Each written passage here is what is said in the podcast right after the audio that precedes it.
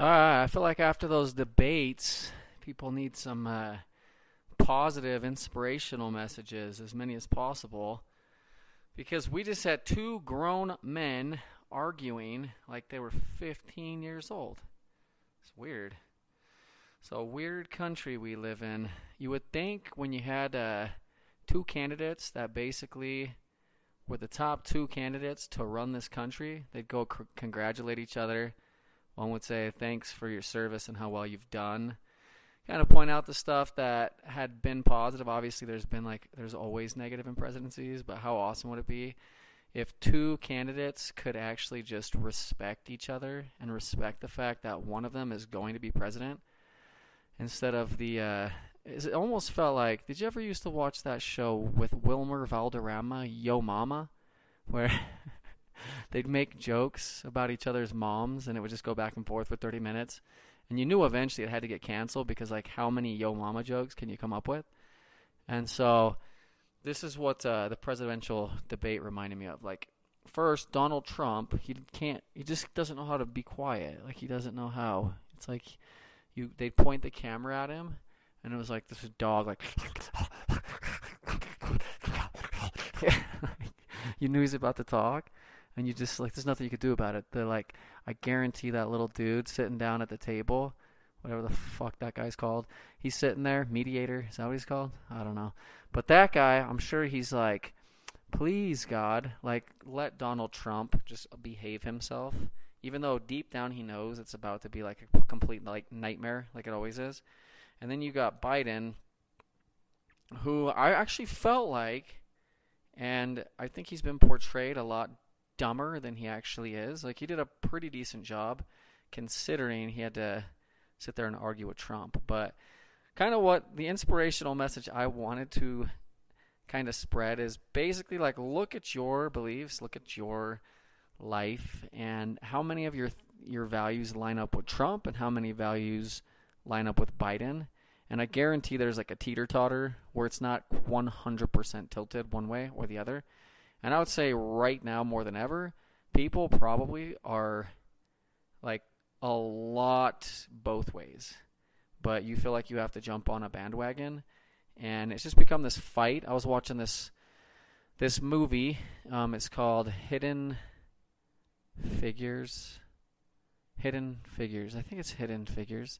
It's the one with those uh, those three black women that work for NASA and how they're kind of hidden, like nobody knows about them and their part in NASA's success in getting our first rocket ship, our first astronaut into orbit, and just shows basically how smart they were and how it's kind of cool watching that because you saw a lot of these like uh, a lot of the segregation was getting broken down throughout that movie, and like I don't know how accurate that movie was, but it was a pretty feel good movie to see like the three women work their way up in NASA and eliminate the segregated bathrooms there and just to basically see people for their mind and their soul.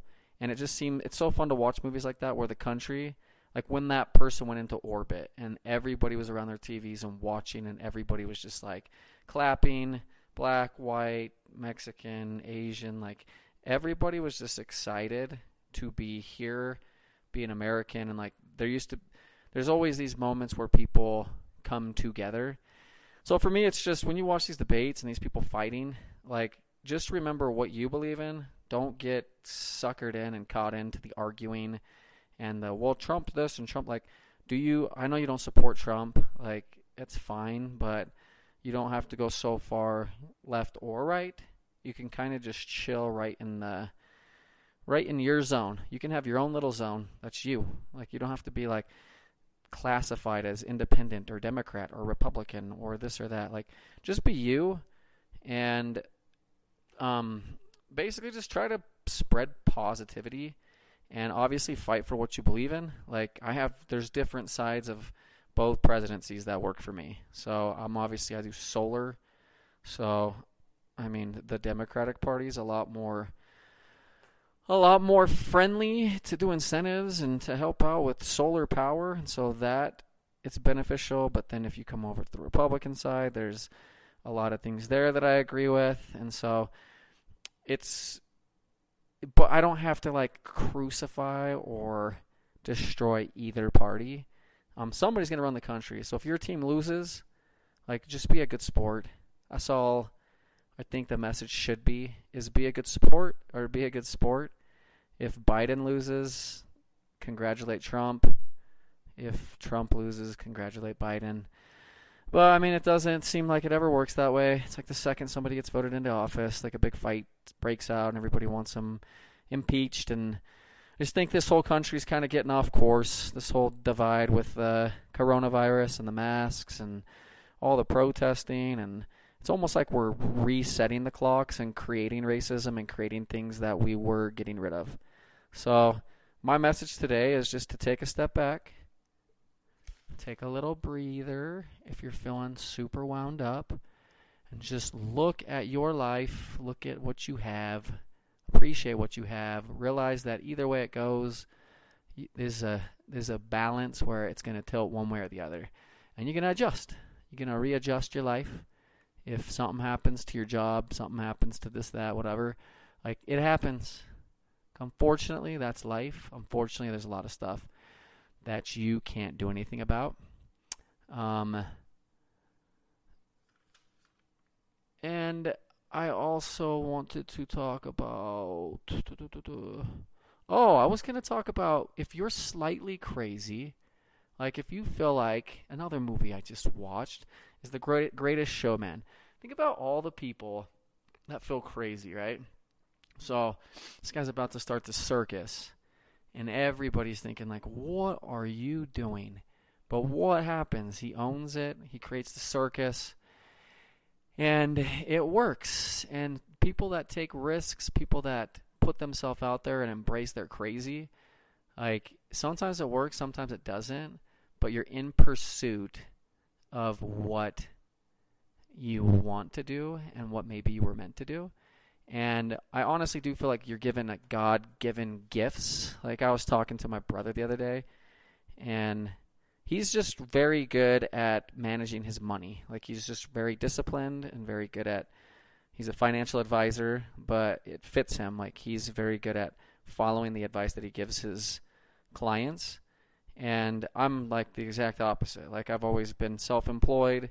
I've always just if I need money, I get more sales and like I've always kind of just like flown by the seat of my pants, but like he couldn't do what I do, I couldn't do what he does. Like people are different, people have different talents, and like just because what you like and what you think is good for you, if it seems crazy, try it. Like the feeling you have inside when you do something that like is just for you. That's the coolest part. It's for you. It's not for anybody else. And you embrace it. There's just like even with full rejection, there's a feeling of like there's this this feeling of peace and this like overwhelming energy that comes over you. Like I did stand up comedy right before right before the coronavirus hit. I did stand up comedy, got up there, got the microphone.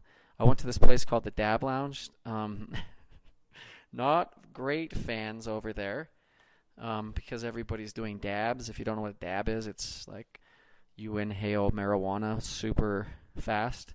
So everybody's staring at you like, whoa, bro. I did a joke about the modern or the hidden figures, hidden, whatever the freak the movie's called. But I basically was talking about how my son looked at me one day. We watched that movie and he looked at me and he was like, Hey, Dad, do you think you could do what they do? And I just said, and don't get offended by this because I did this for stand up comedy. But I just said that's when I knew my kid was retarded. And the joke was about myself because if I were to work at NASA, you can't even imagine how bad the calculations would be. And then so I got into the the deeper part of the joke, but it's pretty much I bombed like horribly, but I left there and I just felt like holy cow, you took a chance. Like you pretty much knew you were going to bomb you didn't really have anything super well prepared, but you went up there and you just accepted like this is going to happen. And what was the worst? Like what happened? Like I told some stuff that was funny, some stuff sucked. The best part, I forgot the best part about it though. So I went with this buddy of mine, and so he showed up late. So I was there talking to these three girls, and these girls were basically. I told them like, yeah, like I'm headlighting this place, and my friend got there, and he's like, yeah, this is. Uh, he's got like a million subscribers on YouTube, and so he's basically like the closing act. so we totally sold him on this that I was gonna get up there and just murder. I just saw thing, this thing about Joe Rogan, this comedy guy that's like, they murdered. Went to the comedy store and murdered. They were murderers. So that's what they thought I was gonna get up there, murder. But I got up there, funniest look ever because they're like sitting there all like, oh my gosh, this is gonna be so funny, and I'm like. Which also, don't get offended. It's just a sound. It's a sound of me fumbling on my words. But try things. Like I've always wanted to try stand up comedy, and it was just this like super crazy experience. You learn stuff from it, and I'll probably get back out there and try it again because you have to overcome your fears, like I've said a million times, to grow. Anyway, that's my message. I hope you guys have a great week. Goodbye.